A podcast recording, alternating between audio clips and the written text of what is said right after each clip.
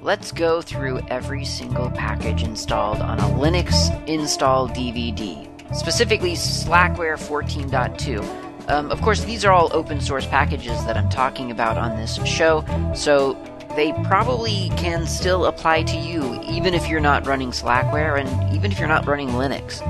These are open source packages, so you can download the source code and run them on any computer, whether you're running Linux, Mac, Windows, BSD, doesn't matter. You can learn probably something from this episode. So let's get started. Today we're talking about strace and subversion. Let's do that in exactly that order because that's how they're listed on the website. So let's look at what we're up against here with strace by looking in slash var slash log slash packages. That wasn't the right one. There we go.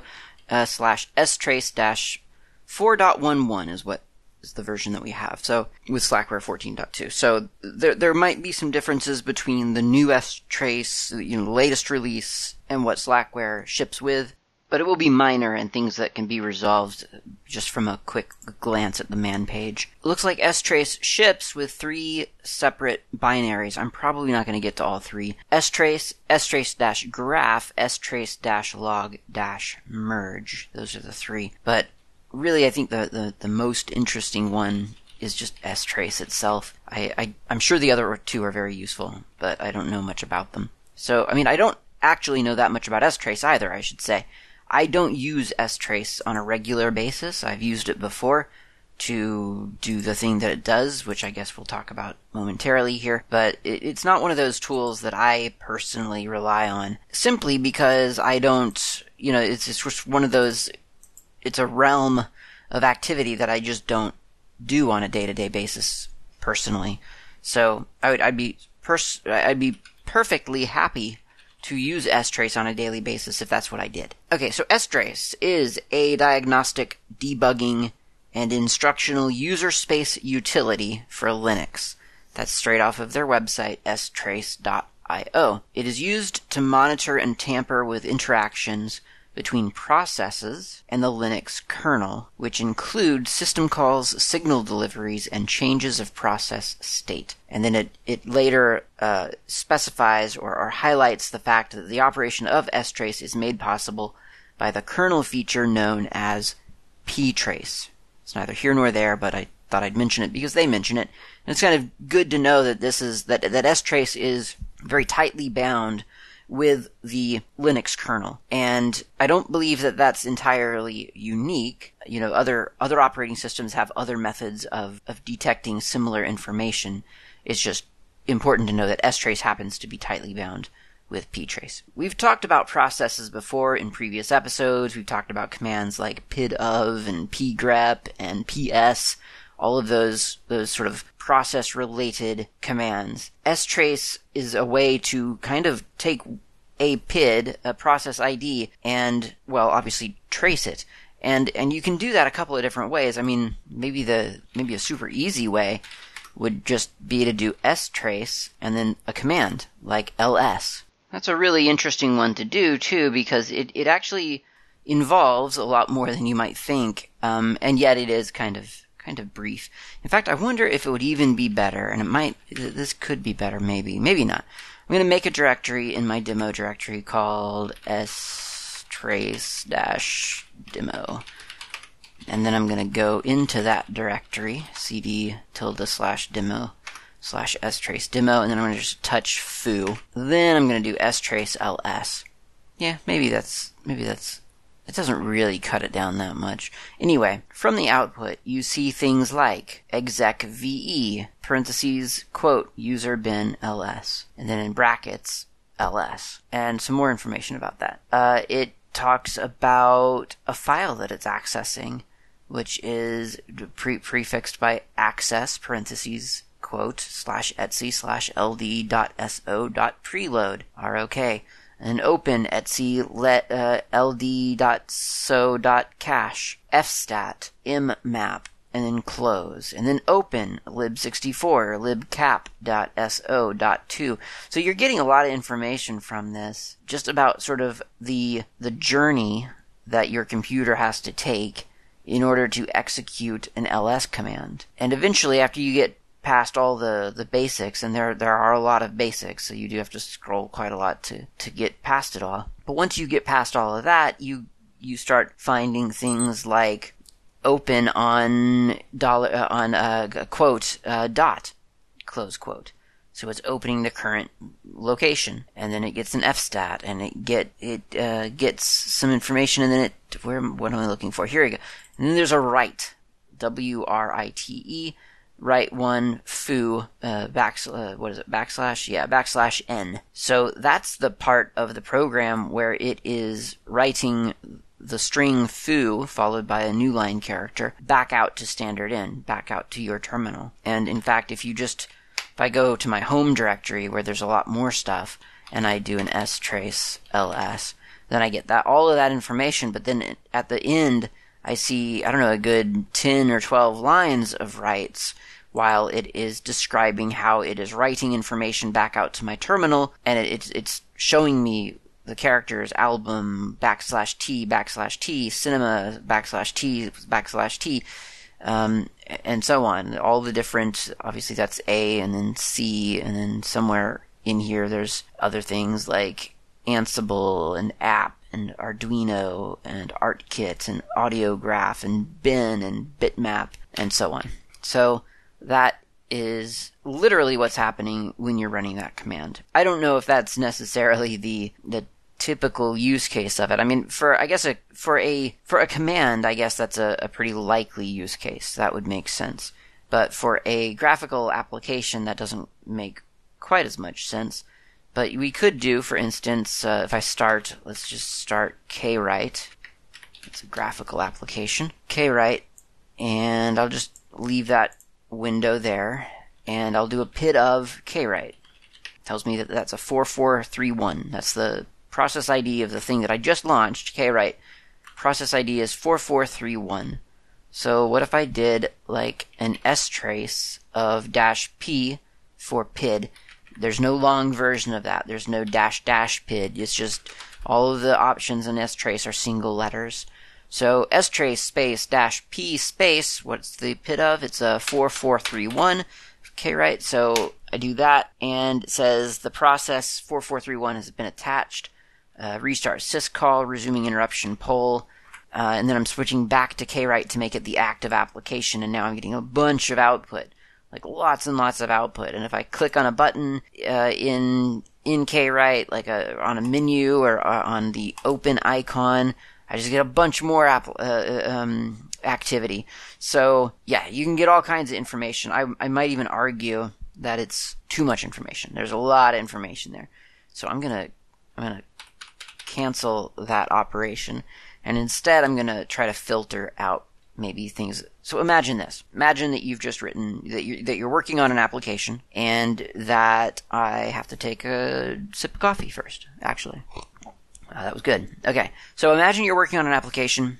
Uh, you're you're writing it maybe in in Qt and could be PyQt, could be C++ Qt, could be whatever other front end Qt has these days.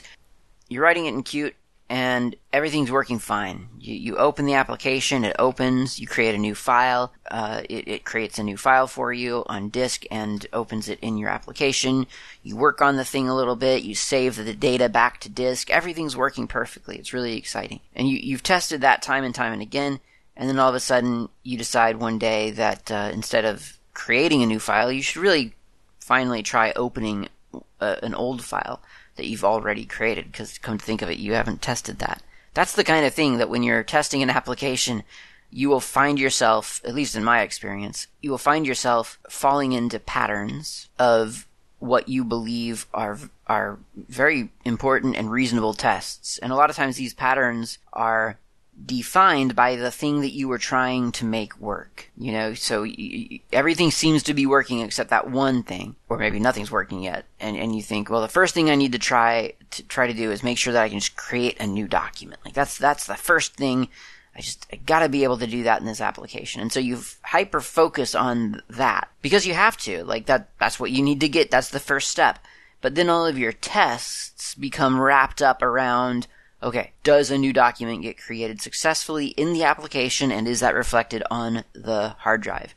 And once you establish that, that's great. and technically speaking, your tests should then sort of deprioritize that because that works now, and we only have to check that once. But instead, you think that that's your primary te- test. And so every single time you rebuild your application, like your test of that application is, well, let's see if creating a new document works or, or whatever. Um, and and you completely forget that there is a you know completely different process for closing a document and clearing out the buffer so that it looks like the file has been closed. Uh, you forget that there is a separate process for opening a document and reading the data into your application and so on. So, anyway, that was just commentary about test, you know, QA test design. And um, so you're you're writing this thing, you got the new document thing working, and so you decide to try to open an application. And the moment you open, you click the open button, you go select the file, and it crashes. Your whole application just shuts down. Bang, gone. What could have happened? So you try it again, you're not really sure what's going on, and at that point, you could use strace potentially to your benefit.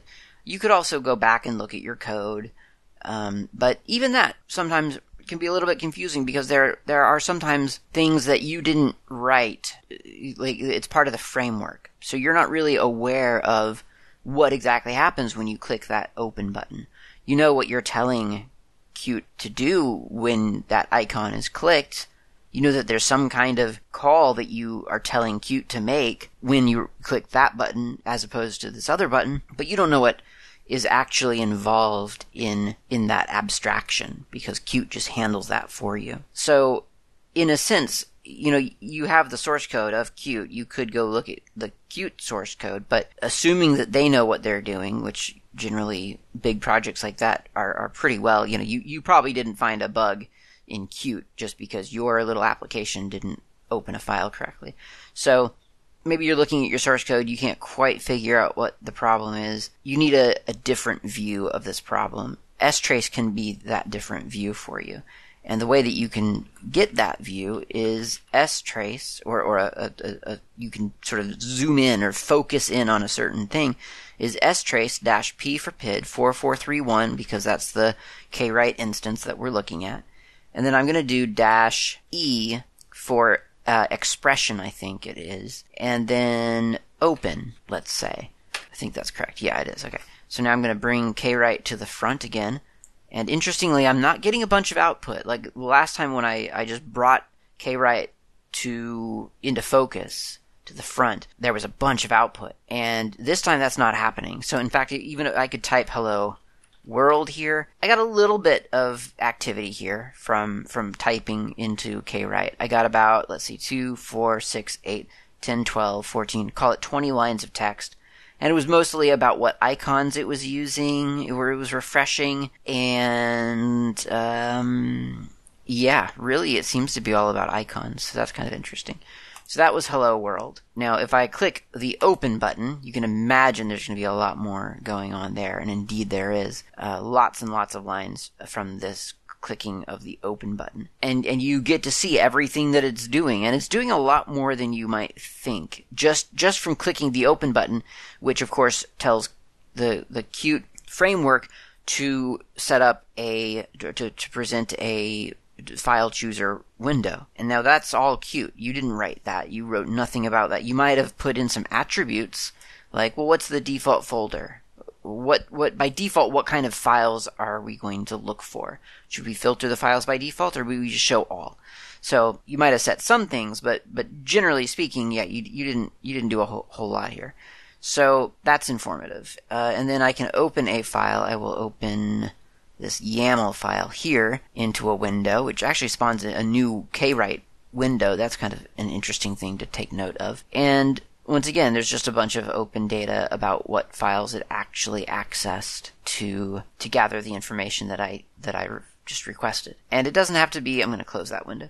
It doesn't have to be open. You can do lots of other of, of other um, expressions, and they're listed in the man page. So there's open, obviously. There's write. There's uh, read, write, signal, raw, verbose. That's not a that's a qualifier. Um, there it is. Open, stat, chmod, uh, unlink. Yeah, lots of different things that you can look at f- with with strace and kind of filter down what what you are what you think you're interested in. You can also not get all of this into into your standard output. So you could instead do an S trace, a full S trace even, and then instead of just hitting return, do a dash O, I guess, for output, and I guess I'll just call it out dot trace. I, I guess that's silly. I should have called it kwrite trace, but whatever. And then I've got um, I've got kwrite open. I can type into it, do all kinds of things. I can undo a bunch of times. I can open a new file, and eventually I could quit kwrite and I could quit S trace, Oh, actually, it detached itself, so it, I didn't even have to quit it. And then I can look at out dot trace and get all of that output that I generated. And it's quite a lot. And I could scrub through that if I knew what I was looking for, or I could, you know, like grep through it. Uh, I could, I could just, I could, I could just review it myself, whatever. It, it's a lot of output, especially unfiltered. It's a lot of output. But it's super interesting stuff, especially if you're trying to sort of gain a better understanding of what exactly happens when when code runs on a computer. And I, I really do think, I mean, I don't know what your sort of baseline assumptions are. Uh, I think I think probably most of us have a, a certain degree of out of sight, out of mind blinders on about what happens. I mean, I, I'm under no illusion that computers are simple and that you know th- th- things that that that that they're just sitting idle. I, I, understand that there's a lot of processes happening that I'm not aware of. I mean, anyone who's ever launched Top or HTOP or whatever you use, you, you understand that there's a lot going on, or PS for that matter. And even even using strace as I've used it here is is a little bit naive and assumes that that kwrite does constrain itself to just one PID, which isn't isn't correct. So if you want to get the bigger picture, you can do something like uh, S. Well, let's just launch a new a new instance of kwrite first, I guess, and I'll just do it from the terminal for for ease of of use. So kwrite and then ampersand, of course, returns me to my prompt. But before returning me to my prompt, it tells me the PID that I just launched, which is 5026 in this case. So now I'm going to do strace dash p 5026. Actually, you know what? I need to be in the directory that I created for this demo because this is actually going to create a lot of files. So that's a fair warning to you. If you try this at home, you're going to want to just kind of make sure that you have a, a space for these files that you're about to produce. So strace p5026 dash TT or dash TTT. It's the timestamp. It, it prefixes all of the information that it's about to write with a timestamp. TT gives you, I don't know, down to the seconds, and then TTT, three T's, gives you down to the milliseconds, I think. And then dash FF, which, um, I don't see, these stupid short options, I just can't stand them. Dash FF, what does FF stand for? Oh, it means if the dash O file name option is in effect, maybe, uh, EFF, there's two F's there, effect, each process's trace is written to filename.pid, where PID is the numeric process of uh, process ID of each process. Okay, well that that's I don't know how clearly that was written, but I think you'll get the idea here. So dash TT for time, dash FF for whatever, and then dash O for output. And I'll just do the, the, the term kwrite, because that makes sense. That's what we're tracing. It, it, could be anything though. It could be my trace. It could be penguin but I'm just going to do kwrite because that makes sense. And then I'll hit return. I don't get any output on my terminal, but I'll type in a little hello world message here, uh, and then I will open a file. And actually, as I open the file, it by default, kwrite takes you to the current directory from which you launched kwrite. So I'm in my demo directory now, and I see already that I've got kwrite.5026, kwrite.5027, and kwrite.5030. So already, just from opening J- just from from typing hello world and clicking open, I've got three different PID log files here. I'll go to my home directory. I'll find a text file of some sort. Here is an XML file. I've opened it in kwrite. Man, kwrite is nice. It's got those folding. It's got co- code folding. Just the the KDE text editors are just so nice. It's really kind of criminal that I don't use them more often. They are really nice. Okay, so there's a, an XML file. So now I've got two kwrite window's open. Um, let's, I guess, close this old one, and then I'll make some really quick changes here to this one file. And I'll even save a change. How's that for something different? And finally, I'm going to, let's close it and then actually quit. And so now strace is finished. It's, it, it, deta- it, it unattaches from the, from the PID. If I do an ls, I have a grand total of, let me do an ls-1 pipe it to wc-l. I've got 15 files here for just what was that like 15 seconds of, of kwrite interaction? And each of those files contains a log of of the strace now that it's kind of weirdly inconvenient to have everything split out like that possibly. So if you want to view it all as one document you can do strace dash log dash merge so that's that third binary that got installed with strace strace dash log dash merge, and then I believe I just do the name, like the the string of the the file prefix, as it were. So remember, I called all of my log files kwrite. So I'm going to do strace dash log dash merge space kwrite. Had I named all of my log out my, log files penguin or mytrace or something like that, then I would be doing strace log merge mytrace or strace log merge penguin, whatever, but I'm calling it kwrite. So I'm just, I'm specifying that because I don't want you to get confused with, like, am I, am I invoking kwrite? And, and, or, no, I'm not. I'm, I'm just telling strace log merge to look for the files called kwrite dot a PID number and concatenate, or not concatenate them, interleave them. And that's why the dash TT option, the time code, was important because with the dash TT option, strace log merge knows how to sequence all of those files. Now, after you press return, if you're dealing with just a couple of files, I mean, this is what 15 files of maybe 15 to 30 seconds of interaction, and it, it, there's enough of sort of a hesitation to make me think, oh, I must have done it wrong. But no, actually, I've done it right. It just does take a moment and then it spits all of those log files back out into your terminal in timestamp sequence. So regardless of the file name, and it does it does prefix each line with the PID number, so you do get a sense of which file file that is from, and you get a sense of the timestamp and the the full sequence of everything that it, and how it happened and, and in what file it happened. So that's a really really nice one. I mean, you can imagine the awk script you would have to write in order to make that happen and it would be it would be non-trivial so the fact that that's just included here for free is, is quite nice. You, would probably, I imagine, want to dump it back out into another file, so you would probably want to do a redirection and just have all of this sequenced into some big sort of master file or something like that. But this is um, this by default it spits it out in your terminal and you can look at it and it's it's all in order and it's really nice. Okay, so I don't know how to use strace graph, and there's no documentation for it on uh, on my system. I could I could go out into the internet and look and try to figure out what the strace graph does and how to use it. But I just I'm with a tool like this, I just feel like if they don't tell me how to use a component, I'm just not going to bother looking it up because I I don't use strace all that often. Um, so I've I've th- this is it. This is the end of my S trace segment. I, I, I, know nothing more than what I've just told you. So I, I, think I've probably given you an idea of the potential here, at least. I've given you maybe an imaginary use case.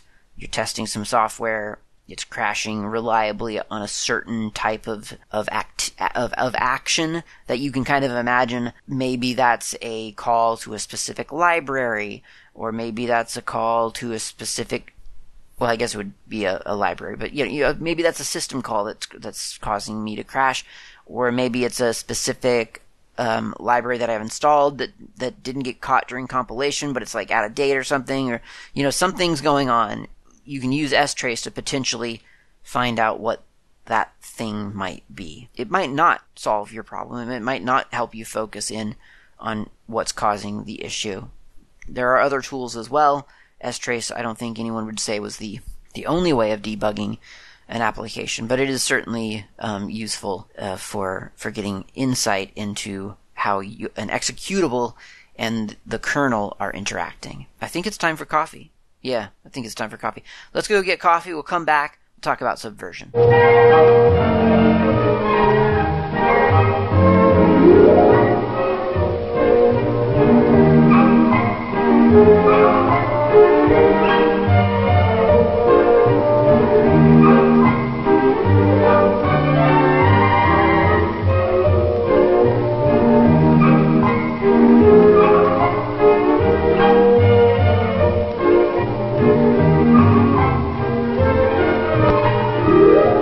Delicious coffee. Absolutely amazing coffee this morning. I am uh, glad to be enjoying it with you, dear listener. Uh, speaking of dear listeners, there was some listener feedback here, which um, which got me thinking. I'm only going to do half of this listener feedback because uh, the person it's hakerdefo, and he created or he um, he, he snuck in two topics into one, uh, which is fair. That's not a critique. That's just saying I'm, I'm going to do half because one half of his feedback involves a topic that I was going to cover in a dedicated episode anyway, and so I might as well save that for later. So, the part that I can talk about right now is this. He says, You mentioned Dave, that's Hacker Public Radio, Dave Morris. You mentioned Dave mentioning about RCS's Automagic version numbering system.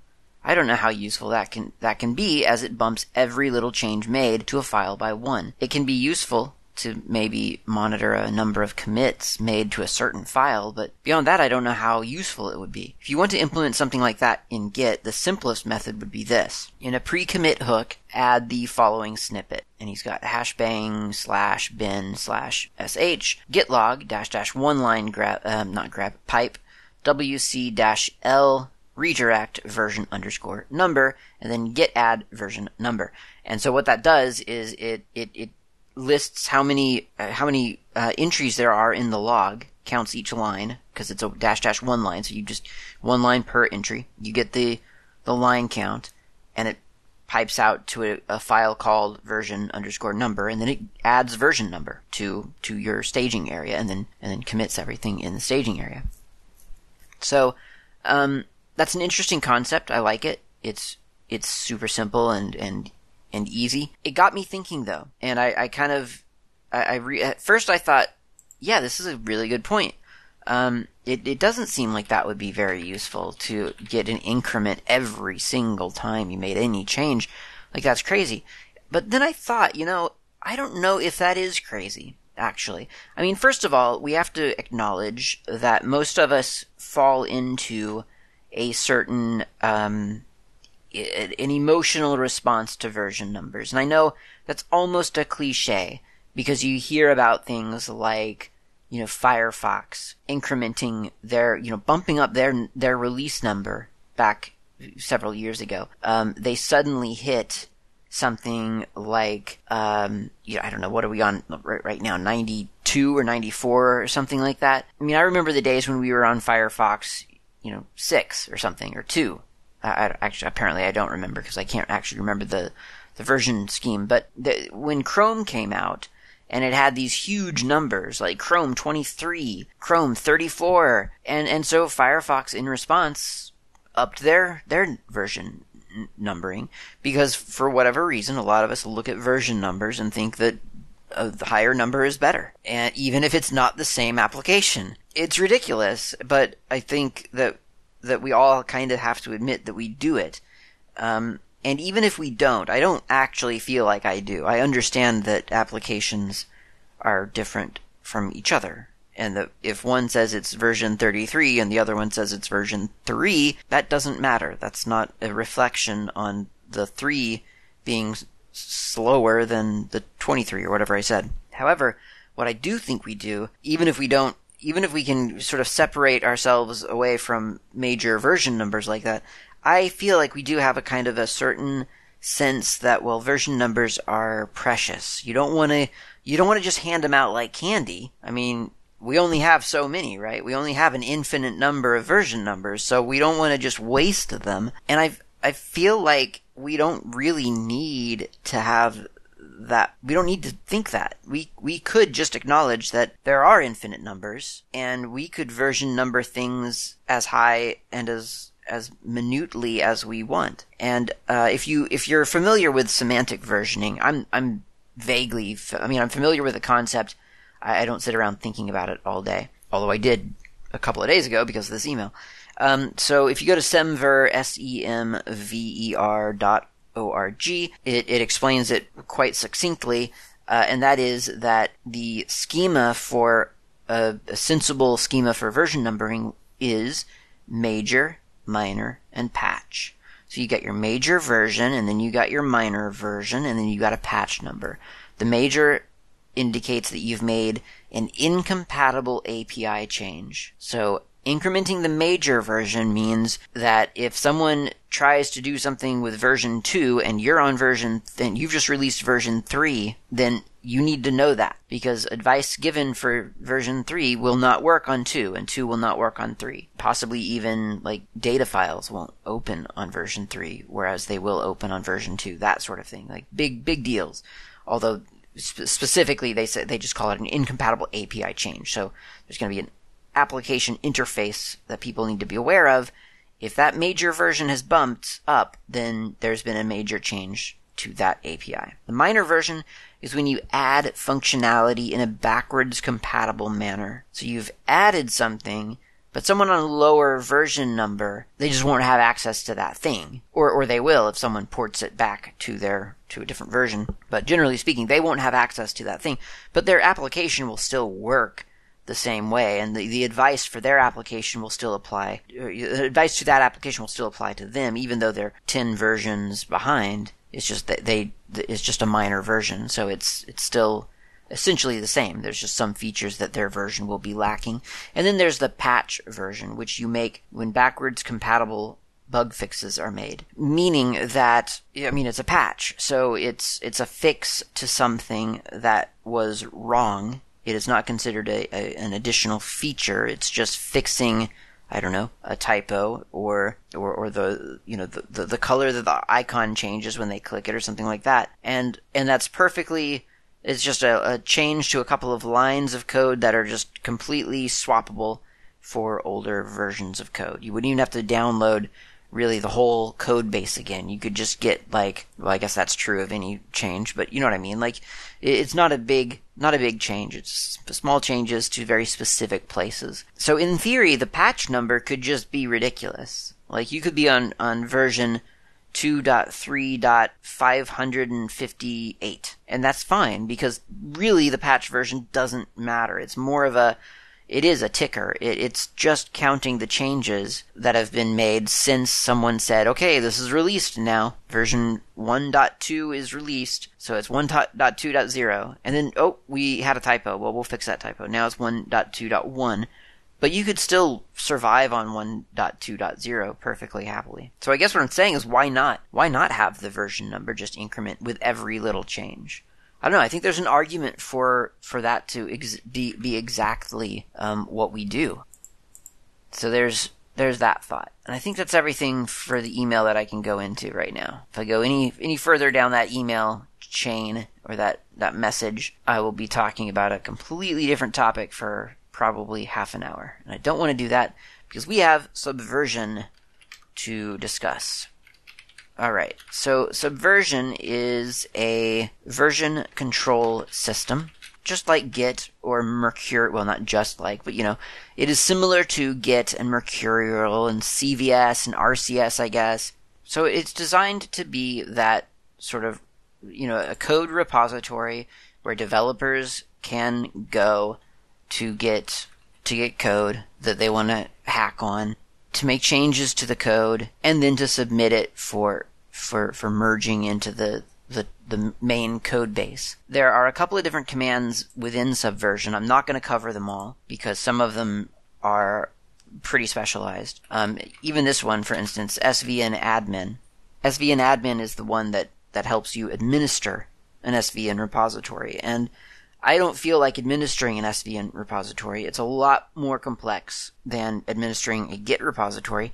On the surface, it's pretty similar. You do an SVN admin and you create you can create a an empty essentially a bare repository. That's I mean in Git terms it would be a bare repository.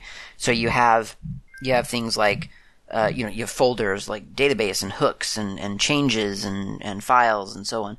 But you're not meant to ever interact directly with it. It's a it is a thing that you are meant to place onto a server and people then sort of talk to that instance, that repository through SVN client commands such as SVN. Yeah, so I should mention SVN is subversion. That subversion, the command is SVN. That's the command. So um, subversion is like the project name. SVN is the actual command. Uh, SVN admin is the administrative command. In order to run a SVN repository, it, it as far as I know, it has to be sitting on top of an HTTP server, which isn't impossible for me to implement, but it's just a little bit more work than I want to do for this because um, I'm not going to use Subversion in real life, really. So, I mean, I will. I, have used it. I have used it now with with some projects that I've uh, submitted uh, patches to, but but I, I, I don't intend to to use it often. SVN, again, as far as I know, and if if someone else has more experience with it, then I'm happy to to revise my my commentary here. But as as far as I know, SVN is a centralized model. That's the the idea behind SVN is that you have an SVN repository. That is the the main the, the, the trunk. That is that that's the repository. That is the final. The buck stops there. Everything goes to it. That is it. That's the copy of the repository. The idea of Git is that there is no central repository, and even though it is quite trivial to make a bare repository on a server and then give people access to it through SSH. That isn't ever meant to be the only copy of the repository. In fact, quite the contrary. The, one of the one of the strengths of Git is that it is distributed. It's not centralized. It is decentralized, and therefore, if you you know if something happens to that main that the quote main repository, then you have a bunch of other copies all over the place and that's really really useful.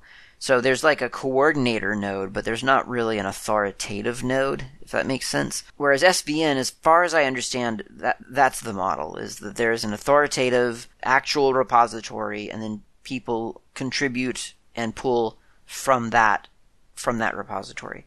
To make things especially confusing, a lot of the terminology of SVN has been adopted by Git, and I say it's confusing because there are differences there. Git does things a lot differently than SVN does, even though there are the same terms being bandied about. SVN was quite popular for a while. I mean, when I first got into Linux, I feel, I mean, first of all, when I first got into Linux, I have, I, I did not interface with code repositories much. I mean, I would, re- I would, I would download tarballs and unarchive them and, and compile them for myself. That was something that I did very, even before I switched to Linux, I was doing that. So to that extent, I, I was I was interacting with source code, but I, I wasn't I didn't understand at the time the concept of version control. I didn't understand. I think if you had told me about it, I still I probably wouldn't have understood why it was even necessary. Um, so yeah, that that was beyond me the, in my early days. Um, I do think I probably had like a a copy and paste this command moment or two. There were probably things that I checked out through SVN without understanding what I was doing. But yeah, I didn't have any real sense of, of what subversion or version control was until a little bit later. So SVN admin is not something I want to talk about. SVN, however, I can talk a little bit about. And and again, this is one of those I've I've said this before. Git has been my version control system for a very long time. I'm not really all that interested in changing away from it. So partly because I'm I'm comfortable with it, but also partly because the world still very much sort of runs on Git. I mean, not the entire world, but you know, the open source development really kind of does run on Git. So the more I know about Git, I feel like the better the better I the better off I am, you know, to sort of um, well, the, the better I am positioning myself for you know for specialized knowledge. It's just kind of a good career choice, I guess. So um, I'm going to grab a repository from the internet, and because I've been dealing with this application a lot lately, I will do LinuxSampler from linuxsampler.org. And the way that I'm going to do that is I'm going to find a find a place on my hard drive where I can do this safely or, or conveniently, and do an svn checkout which can be abbreviated. Everyone abbreviates it. SVN space CO. You can type out checkout. You can SVN space checkout. You can do that, but everyone just does CO. And then HTTPS colon slash slash svn.linuxsampler.org slash svn slash. Uh, I'm just going to grab JLSCP, which is the library for controlling LinuxSampler. I think it's probably one of the smaller ones slash trunk and then space JLSCP. So all I've done there was I've told SVN to check out the repository located at that URL and then space and then the name of the directory that I want it to create for me. And if I do an ls, uh, after it does that, I see that I do have a new directory called JLSCP. And if I change directory into my my uh, repository clone, I guess it's not really a clone, in SVN lingo, but that's what I think of it as. Um, then I'll do an ls, and there's stuff like authors, build.xml, changelog, copying, examples, readme, and source. It's a project directory. It's it's code. It's got all the normal things in it. Um, I could get more information, so I'm in my I'm in the JLSCP directory now. So I am in a SVN repository. So I could do a well, actually, the easy thing to do, I guess, would be ls-a, and that shows you the hidden directories. And sure enough, there's a .svn folder here, just like you would find a .git a .git directory in a Git repository, a dot wasn't there a .rcs folder or something like that in an RCS um, directory, and so on. Or the, was it a .rcs file? I don't know. I don't remember. Um, so anyway, you could also do svn info, I-N-F-O, svn space info, shows you your current path, your working copy root path, the URL from which, you know, the remote in Git terminology, the, the URL from which you've, you've checked out this code, the relative URL, which seems to be sort of like just the project slash trunk, the repository root, the repository, repository unique ID, the revision 4007, and so on. Lots of information, including uh, the final bit is last changed date, so you kind of know what kind of activity has occurred within this repository recently. So I mean, obviously, if if all you did, if all you needed was this code so that you could compile it for your system or something, then you could just do whatever you needed to do. But let's imagine that we needed to make a change to some file. I guess uh, here is a bunch of code in Java. You know what? Let's just do something super easy and just change the README. I mean, I don't have access to this SVN repository for committing changes, so this this isn't going to be a full demo, but um, I will just kind of go through here and make arbitrary changes. I'm just going to delete this whole paragraph. I'll I'll I'll capitalize the word license there and I'll capitalize all the headers. That's what I'll do. That's a useful. Well, I don't know how useful it is, but it's a thing that I could do. Oh, this is longer than I thought. Okay, that's good enough. I've done enough. So I'll save that. And now if I do svn status, it tells me that there is a file in here that is that, that gets prepended with the M letter. I'm assuming that's for modified, and it is indeed the README file. You might think that the next step would be to add that file to a staging area and then to commit everything in staging. It's not how SVN works. So instead, you just commit the file. SVN commit README. And then I could hit return, and it would prompt me for a commit message. I could say updated the readme file, save, close, and then it's going to contact the SVN server for which I do not have a password, and so I must stop that part of the demo because that just doesn't that does not translate into what I'm trying to do here. Now, the add command is a command, a valid command in SVN, but it's it's used uh, very specifically to add a file that did not exist previously. So if I was going to do, let's pretend like I was going to do a readme.linux and enter the word hello world and close that file. Then if I did an svn uh, status, it would tell me that there's been one file that's been modified, which is readme, and then there are just question marks in front of a couple of other things. There's a question mark in front of readme.linux, and then there's a question mark in front of svn-commit.2.temp and svn-commit.temp and .backups. So .backups is a directory that I have Emacs make for me under most circumstances containing backup auto auto backups of Emacs. So that got created for my log file. In Git, I would have that in my .git ignore. Uh, the re- the svn commit files are well, I didn't do my commits, so those never got resolved. I'm going to remove them now just to get them kind of out of my sight. And then I've got a readme.linux and a readme. Readme is modified readme.linux, big question mark. Well, what it wants me to do is svn add readme.linux now I've got an A by readme.linux. So if I do an svn status, I've got an M for readme and A for readme.linux. M modified, A added. And then of course, again, I could commit, except that I can't commit to, to this svn repository because I don't actually have permission to do that. So what about things, um, where, you know, someone else is working on this code as well. So what about getting updates from, from the from the central rep- repository? Well, that would be svn space update. It looks at at the the big project remotely, looks for updates, and and and brings your code into or your your code base up up to um, up to compliance. And of course, there's also stuff that you can merge. You can get diffs to find out what has changed and so on. So, on a superficial level, I think probably if, if you're familiar with Git, you can already see kind of superficially there's a lot of similarities.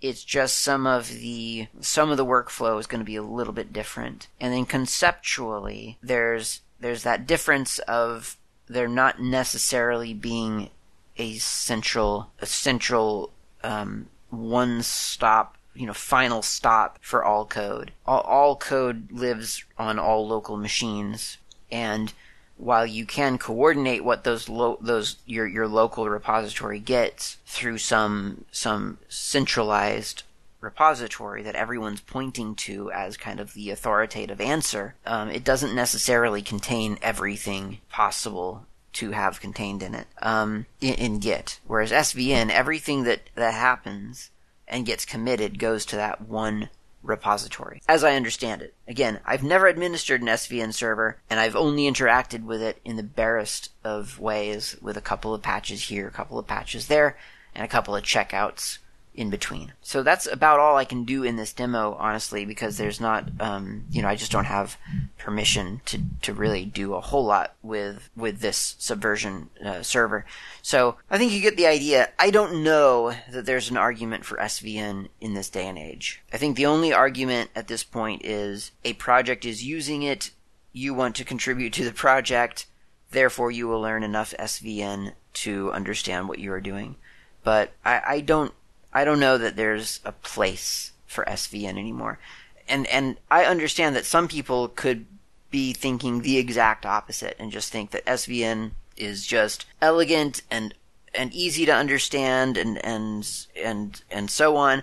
But for me, I it's not that I don't understand it. I just I don't see any kind of added benefit to SVN as opposed to Git. And in fact, I see lots of benefits to Git over SVN, primarily in the uh, server setup region. Like the, for, for Git, it's just so well integrated with S uh, with SSH that hosting a Git repository and opening it to a bunch of contributors is absolutely trivial. The same stuff that you learned back when you were first learning, excitedly learning about how to do SSH back as a Linux new user, all of that stuff applies to Git. Like that's all you need to do. So I don't know. That's just really really nice. And yeah, I think that's And then there's you know there, there's so many helper applications for Git too for survey for for the service stuff like Gitolite, little little things to make you know Git users as it were manageable. It's just such a nice interface compared to spinning up a web server, doing the HT password stuff, setting up all the SSL stuff. It's just I don't know. There's something about all of that that just doesn't make me excited about running an SVN repository. So I don't know. I'm sure that the system itself is fine. I'm sure that some people really, really like it. Like I say, it, used to be, I feel like it used to be the de facto one. Like it, it used to be the thing that people used and were used to. And in fact, I, it used to annoy me in Git um, documentation. A lot of times there would there would very often be phrases, you know, that, that horrible phrase, like, uh, you know, as opposed to uh, as how you did things in SVN, do such and such in Git, you know, or, or doing Git in doing such and such in Git is the same as it was in SVN, that sort of thing. And it's just like, yes, that is meaningless to me if I don't know SVN. Um, I, I, feel like we've gotten away from that now as Git has kind of come into its own and just sort of it is the thing now. Um, I don't feel like I see comparisons to SVN as much as I used to. It used to drive me crazy though, because I would I would look something up in Git, and it would assume that I was asking based on knowledge that I had from SVN, and and I hate it when documentation takes that approach because it just it, it assumes that you're coming down the exact same path as the person who wrote the documentation, and that's just not a fair assumption. So there you go. That's everything I know about Subversion, which isn't a whole lot. It's well documented. It's been around forever. So if you run into it, I think you'll be able to um, to do all of the things that you want to do with it after looking up the the specific instructions on you know the, the, the, the specific sequence of commands. So I don't know SVN. Not as excited about SVN as I was about, for instance, RCS, which I just thought was really, really clever. SVN probably very clever, and I don't mean to be disparaging of it. It's just there's nothing there for me now, and and I'm not that excited about sort of looking back at it really because it just doesn't it doesn't really connect for me. But it's an important you know an important thing. It's an important uh, technology, and I think SVN probably did a whole heck of a lot to get people away from you know systems that that weren't quite as good. Like I've I've heard very frequently that SVN was such a breath of fresh air after CVS or or something, maybe RCS, I don't know. Um, so I do think that it was a big step forward for its time. But since then, we've we've taken several other leaps forward, um, like Git and Mercurial and a couple of other projects um, that that Hacker, hakerdefo was actually just telling me about on Mastodon. So there are there there are some really interesting ways to to control the, the versions of software out there and, and help other people develop software that I don't think SVN is has really a, a, a, huge a hugely useful position anymore in, in open source software. Could be wrong. I don't mean to be disparaging of it. It is being eh, managed by Apache. Apache is an amazing foundation. It's great that they're continuing the support. If you're interested in Subversion, absolutely go check it out. I am not, but it was interesting to look back at it. I think that's all I have for this episode. Thank you very much for listening. I will talk to you next week.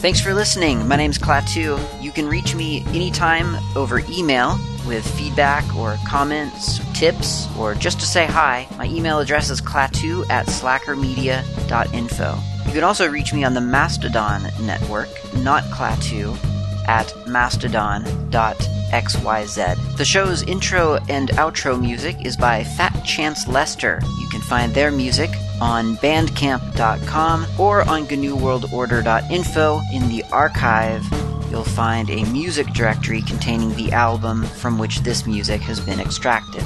Until next time, thanks for listening and keep the source open.